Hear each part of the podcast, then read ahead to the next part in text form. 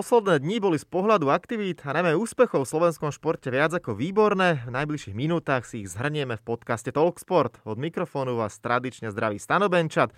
Prihováram sa vám opäť z podcastového štúdia Podcaster, ktoré si môžete prenájsť aj vy. Stačí kliknúť na www.podcaster.sk, kde nájdete všetky podstatné informácie. No ale poďme späť k športu. Máme za sebou svetový šampionát v lyžovaní. Krátko pred ním som sa venoval v téme prognóz možných úspechov Petri Vilhovej v talianskej Cortine d'Ampezzo, téme ako to celé môže dopadnúť. Totálna medailová žatva z toho nebola, ale zisk dvoch strieborných medailí treba takisto vnímať ako veľký úspech. O tom, ako vníma tieto kovy, aký majú význam pre Petru a ako bude vyzerať ďalej jej sezóna, sa budem rozprávať rovnako ako pred majstrovstvami sveta s reportérom športového webu Sportnet Jurajom Berzedim. Juri, pekný dobrý deň. Ahoj Benči, som rád, že sa vidíme opäť po dvoch týždňoch a zhodnotíme trošku šampionát. No poďme na to, ale ešte predtým touto cestou sa prihováram aj Filipovi Poláškovi a obrovská gratulácia slovenskému tenistovi, ktorý získal Grand Slamový titul, vyhral Australian Open, ide vôbec o historicky prvého našinca, teda muža, pretože Daniela Hantuchová mala úspechy v mixe, ale prvý mužský slovenský víťaz na veľkom podujatí. Predpokladám, že aj toto si po očku sledoval počas lyžovania. Fantastická vec klobučík dole pred Filipom. E, úžasné niečo, čo dokázal. Ten jeho príbeh je jedinečný. Ja som s ním robil rozhovor v lete a z neho srší taká človečina, taká úprimnosť, taká dobrota, má to v hlave zrovnané a tento úspech mu veľmi prajem. Ten jeho príbeh, naozaj, to je čistý Hollywood. A to, čo teraz dosiahol, taká tá pomyselná čerešnička, najviac sa mi na tom páči to, že on teraz je ešte viac namotivovaný a chce ísť ďalej, no a bodaj by tie úspechy aj na jeho konte pribúdali. No ale tak poďme sa teda venovať hlavnej téme a to je Petra Vohová. Úspechy, to je synonymum. Petra Vohová úspechy, jednoducho za posledné roky to už ide ruka v ruke. Bavili sme sa teda, že pred svetovým šampionátom pokojne tých 5 medailí môže byť reálnych. Napokon sú z toho 2 cenekovi, dve strieborné medaily z kombinácie a zo slalomu pri náročnosti slovenských fanúšikov je to svojho pohľadu úspech, neúspech, realita, alebo ty si to aj naznačil pred začiatkom, že dve, tri medaily by boli akurát, tých 5 to je samozrejme krásny scenár, tak ale dve strieborné medaily, ako ich vnímame? Celá tá sezóna Petri Vlhovej je o tom, že hlavným cieľom je zisk veľkého globusu. Tento šampionát bol druhorady. Samozrejme, chcela na ňom získať čo najviac medailí, mala 5 štartov a ako sme sa bavili pred dvoma týždňami, tak e, tie dve, tri medaily som hovoril, že budú také reálne a to sa aj stalo. Môže tá tretia medaila z paralelného obrovského slavu, keby bola, tak tam by bola úplná spokojnosť. Alebo keby jedna z týchto dvoch strieborných medailí bola premenená na zlato.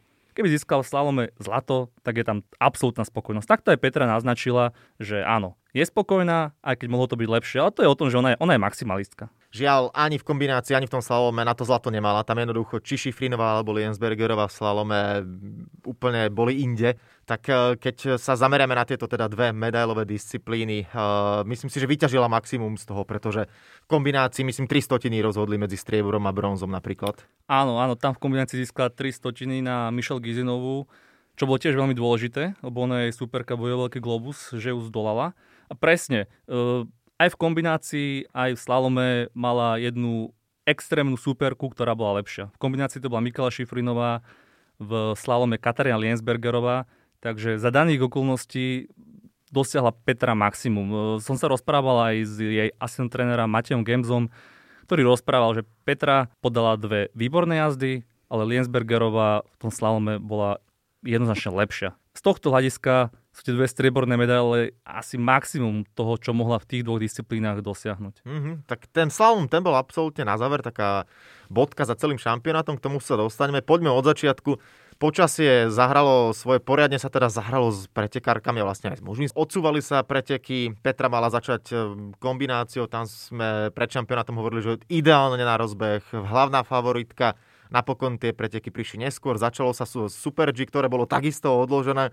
Aký z tvojho pohľadu faktor zahralo počasie celkovo do toho výkonu Petri, že nezačala ideálnou disciplínou, posúvalo sa to a ja viem, že podmienky sú rovnaké pre všetkých, ale možno to nejak mohlo súvisieť s tým, že, ten, že to nebolo také ideálne. Petra bola hlave nastavená pred šampionátom tak, že v pondelok pôjde apskú kombináciu, v útorok Super G a hneď sa presunuje do jasnej.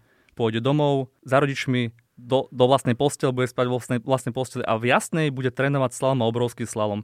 Tam si trošku oddychne mentálne od, od toho šampionátového tlaku, ale zrazu, tým, že bolo zle počasie, preteky sa posúvali, tak celú dobu musela ostať v Kortine. Takže tie 3-4 dní, čo mala stráviť v Jasnej, tak musela stráviť v Kortine. Takže po psychickej stránke je to veľmi zložité. Ona mala na, plá- na pláne okrem zjazdu všetky disciplíny a ten tlak, e, ona vlastne sama si ho trošku tak na seba ušila, jednoducho povedala, že chce ísť takto a ten atak na medaily je tam jasný. Možno najviac sa to ukázalo v tom paralelnom obrovskom slalome, kde bavili sme sa o tom, je to hop alebo trop, taká disciplína, že môžeš vypadnúť, čo sa napokon žiaľ Petre stalo. Niektoré ju absolútne vynechávali, ehm, Šifrinová napríklad takisto nešla tento paralel. Toto všetko, aj tieto, to, že mala byť jasné a trošku sa inak pripravovať, možno v tom samotnom paraleli sa to predsa len odzrkadlilo, že nebola mysl nastavená na 100%? Ja si nemyslím, že v tom paralelnom obrovskom slalome to bolo, to bolo takto, že tým, že tým, že nešla do jasnej domov, že nebola úplne koncentrovaná, lebo ona je koncentrovaná vždy, vždy za každé okolnosti. Robil sme rozhovor s Petrom Hrovcovou, druhou Slovenkou, ktorá bola na šampionáte a tam mi rozprávala, že keď boli deti a, a videla ju na tréningu, aká, aká je Petra neskutočne sústredená, tak hovorila, že wow, to je profesionálka. Tom paralelnom obrovskom slalome po pretekoch aj Petra naznačila, že bol nejaký problém s lyžami a s materiálom. Ja som si písal aj s jej servismanom Matom Baldisarotin, ktorý to potvrdil. Že Petra ten sneh nesedel a mala nejaký problém s materiálom. Ďalej to neprezradili, čo, čo sa stalo. Zrejme to nebolo to vypadnutie úplne jej chyba. Mm-hmm. Asi tam zohral faktor e, materiál a možno, že tam bolo niečo viac prebrúsené, menej, to už môžeme len špekulovať. Jasne, stať sa to môže. No, to bol paralelný obrovský slalom. A potom ten klasický obrovský slalom, tam obhajovala zlatú medailu, ale myslím si, že aj ona to sama skonštatovala, môžeme to povedať, tie preteky jednoducho vôbec nevyšli. Prvá, druhá jazda, nebolo to ono, skončila mimo top desiatky. Tie náznaky tam už nejaké boli, pretože posledné obráky pred svetovým šampionátom, no nebola v, v, v ideálnej koži. To asi treba brať ako fakt, že jednoducho ten obrovský slalom na svetovom šampionáte, no nevyšiel jej. Keď zoberiem tých 5 disciplín, ktoré mala, tak v Super G ani v obrovskom slalome pred šampionátom reálne sa medaila nedala až tak očakávať. Super G fanúšika boli trošku takí namosaní alebo nažalení tým, že skončila v posledných pretekoch svetovom pohári druhá. Ale v Kortine ona tu zjazdovku vôbec nepoznala. Pri rýchlostných disciplínach je to kľúčové, aby tu zjazdovku poznali. Išla prvýkrát to Super G, takže 9. miesto, prvýkrát stratu na bronz, necelú pol sekundu, vôbec nie zlé umiestnenie. Obrovský slalom jej nejde od začiatku sezóny. Áno, mala v prvých dvoch pretekoch dve tretie miesta, ale nemala dve vyrovnané jazdy. Vždycky jedna jazda bola slabšia. A posledné preteky pred šampionátom bolo cítiť, že v tom obrovskom slalome má deficit. Nie, nie je taká, taká výrazná, taká dobrá ako pred dva rokmi, keď získala titul majsterky sveta. Takže možno pre niektorých ľudí, fanúšikov, to bolo miernym sklamaním, že bola až za tou elitnou desiatkou, ale momentálne Petra v tom obrovskom slalome sa cíti takto, ona to, ona to rozpráva, takže vôbec by som ju nehanil za to, že, že, prišlo, že prišlo takéto trošku možno horší výsledok. Dá sa za tým hľadať to, že ona skutočne jazdí všetko. Jednoducho nedá sa takto zo dňa na deň prepnúť, že slalom, obrák, zjazd a respektíve Super G je, je to už iné, ako keď e, pred dvoma i štyrmi rokmi, keď skutočne sme ju vnímali len ako slalomárku a k tomu pridávala ten obrák a teraz má jednoducho v repertoári všetko. To je krásne na tom pokroku Petri Vlhovej, že keď začali trénovať Livio Magoni, tak sa venovali najmä slalomu. To bol rok 2017, 2016-2017, venovali sa slalomu, boli tam majstrov sveta v San Morici, e, skončila štvrtá v slalome. V roku 2018 bola Olympiáda. Snažili sa na Olympiáde získať medailu, na Olympiáde jej to nevyšlo, bolo to jej podujatie veľkého rázu pod trénerom Magonim, potom si tréner Magony priznal, že, že pre Olympiádou boli veľké tlaky, ktoré Petra nezvládla. V roku 2019 k tomu slalomu už patrila medzi elitu slalomovú, pridala aj obrovský slalom, kde začala vyťaziť. Vyhrala trikrát v svetovom pohári, stala sa majsterkou sveta. V roku 2020 si povedali, my chceme malé globusy. Získala dva malé globusy za slalom a paralelný slalom. A teraz v tejto sezóne si povedali, my chceme veľký globus.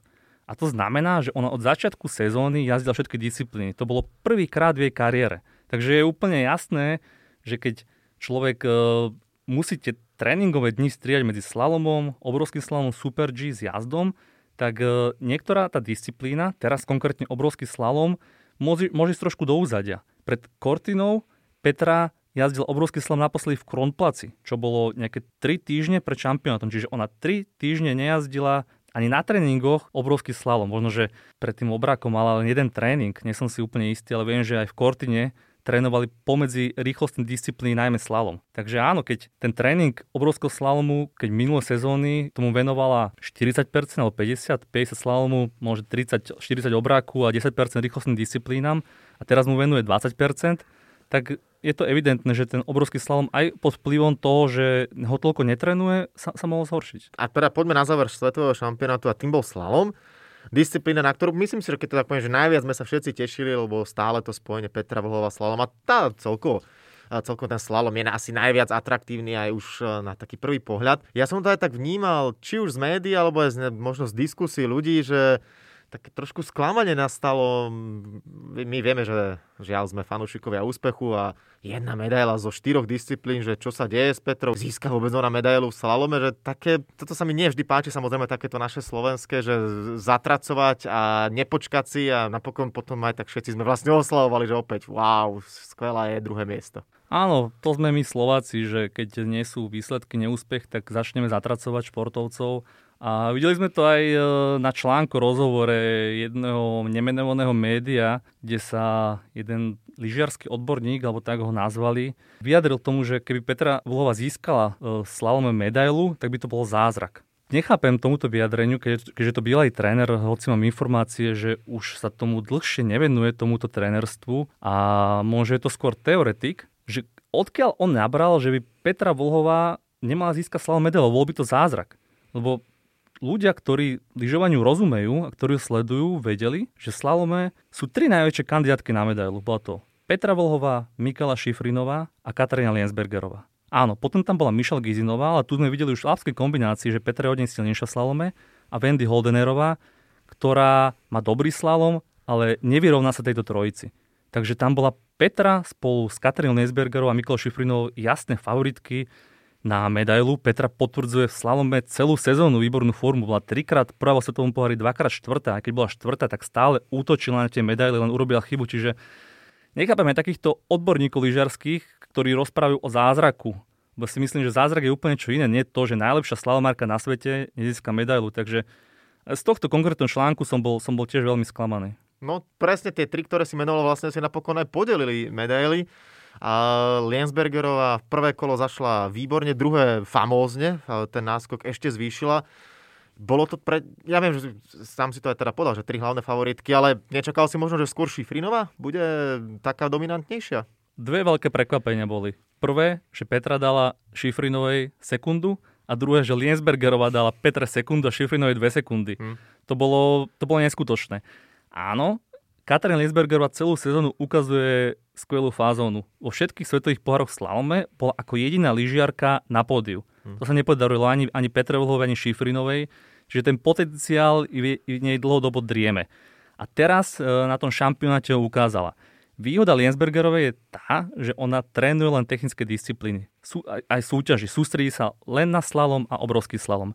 Šifrinova tiež celú sezónu súťaží len v slalome, v obrovskom slalome. Áno, teraz na šampionáte išla aj v Super kombinácii, ale tiež sa sústredí na technické. Kým Petra jazdí všetko. V tomto má Liensbergerová výhodu, že ona má hlavu nastavenú len na slalom, obrovský slalom a to využila. A dala Petra sekundu a Mikala 2. Čo inak vlastne celkovo nám ukázal tento svetový šampionát? Lebo ja keď som sa ťa pred tými dvoma týždňami pýtal, že covidová sezóna, bez ľudí, bez fanúšikov a kto vie, čo sa, aká bude atmosféra, napokon aj to počasie sa hralo s pretekármi, že čo sa môže stať a ty si povedal, že nečakáš nič e, extrémne výnimočné, že favoritky sú viac menej jasne dané.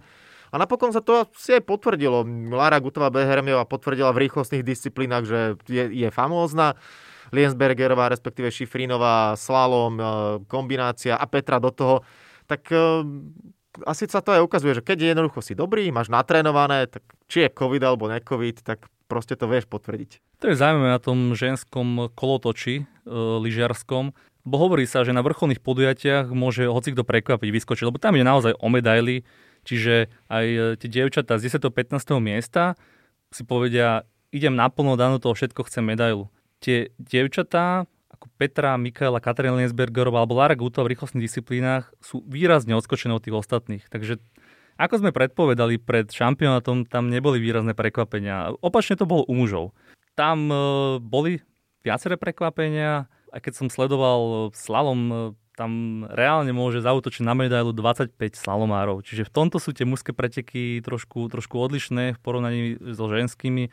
Tam je tá konkurencia o, o mnoho vyrovnanejšia. Možno sa o malú chvíľočku ešte dostaneme, ale keď e, budeme, alebo teda tak zaobalíme tú tému Petri Vlhovej, Vieme, že teraz je doma, prišla si zatrénovať a oddychnúť teda do jasnej, ale už tento týždeň zasa vráti do Talianska, čakajú dva zjazdy vo Valdi Fieme potom teda aj u nás v jasnej preteky.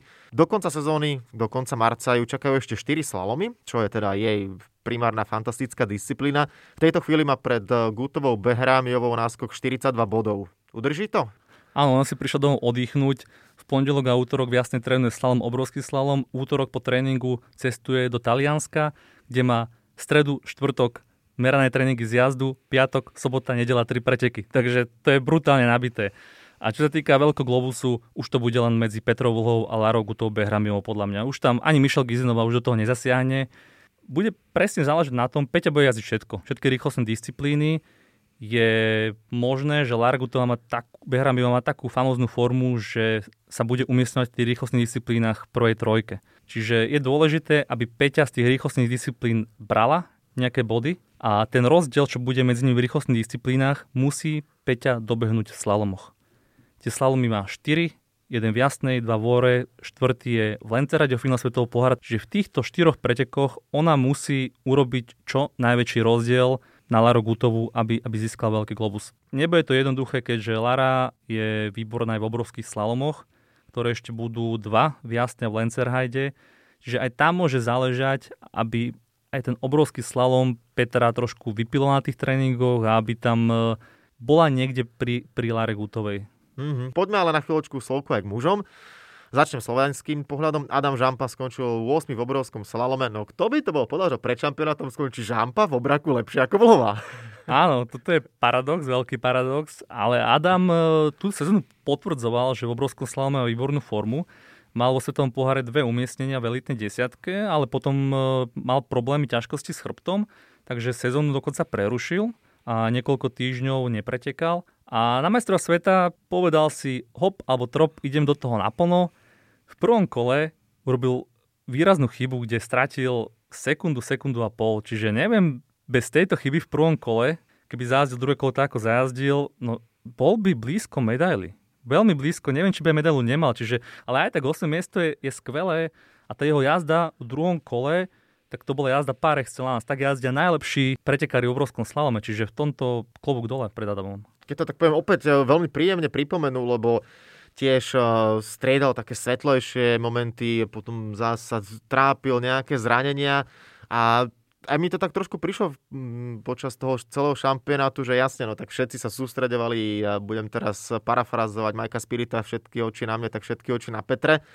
Že trošku aj to jeho 8 miesto je tak v tieni, ale keď sa aj teraz o tom rozprávame, treba to vyzvihnúť, že opäť ukázal Chalan, že keď je dobre pripravený, nastavený, tak k tej špičke pokojne ho môžeme zaradiť. Áno, 8. miesto je výborný výsledok. Aj keď treba si uvedomiť, že v tom obrovskom slalome veľa pretekárov aj vypadlo, tí pretekári mužsky riskovali, lebo tam, keď chce muž, keď chce získať medailu, tak musí dať dve bombové jazdy, aby mal medailu a veľa spolufavoritov tam vypadlo, ale to vôbec neznišuje to Adamové 8 miesto a ukázal, že má v sebe ten lyžiarsky kumšt, má 30 rokov, ešte, ešte môže vo svetovom pohári, možno na budúci, na budúci rok na Olympiáde, preduje zaujímavý výsledok. Mm-hmm. Adam Žampa vlastne aj so svojím bratom Andreasom, to je tiež rodinný klan, tým, oni tak fungujú.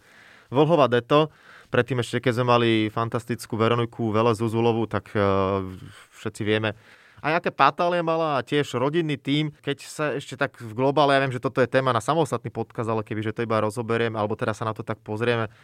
Rodinné klany, potom sme tam mali aj ďalších eh, pretekárov a jednoducho vidno, že pokiaľ ty nie dosť pušnutý a za tebou nestojí silný rodinný sponzor alebo niekto, tak eh, to slovenské lyžovanie je, ja neviem, porovnanie Gerlach a Podunajská nížina, že jednoducho buď si hore, alebo si absolútne dole, lebo tie rozdiely boli obrovské.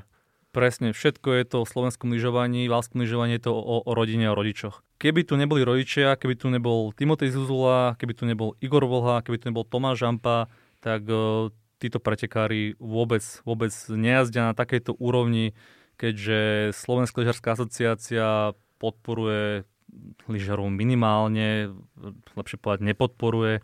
Takže všetko to je na, na ramenách rodičov a im patrí veľká vďaka, že tu môžeme mať e, Petru Bohovú, bratov Žampovcov, v minulosti Veroniku Velezúzlovu.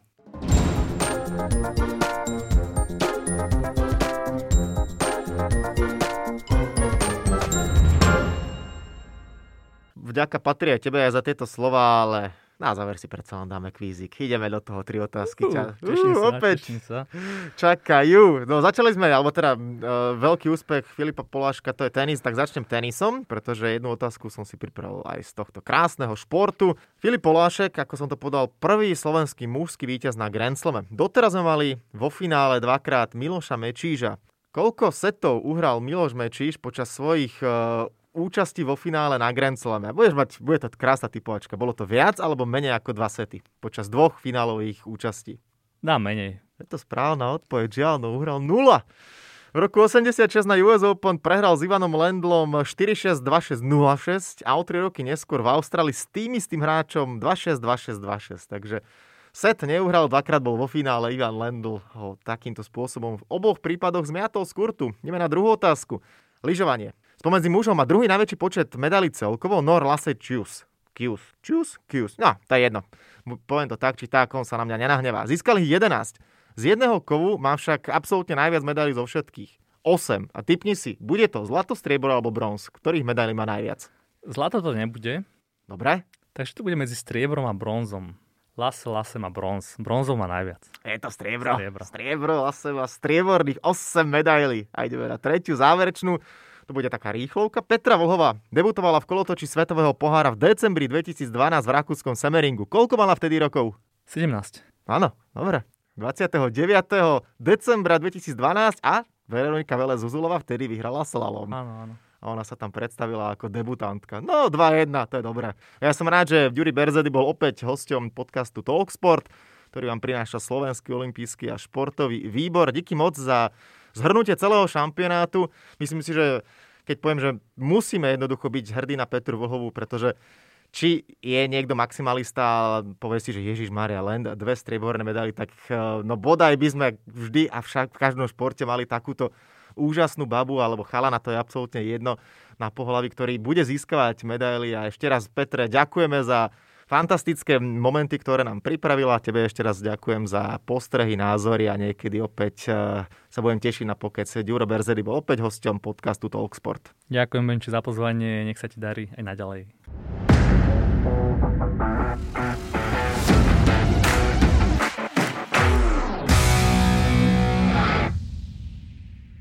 Tak a to je na tentokrát všetko. Dúfam, že sa vám náš podcast Talksport páčil. Prihláste sa na jeho odoberanie vo svojej podcastovej mobilnej aplikácii na platformách Google Podcasty, Apple Podcasty a Spotify.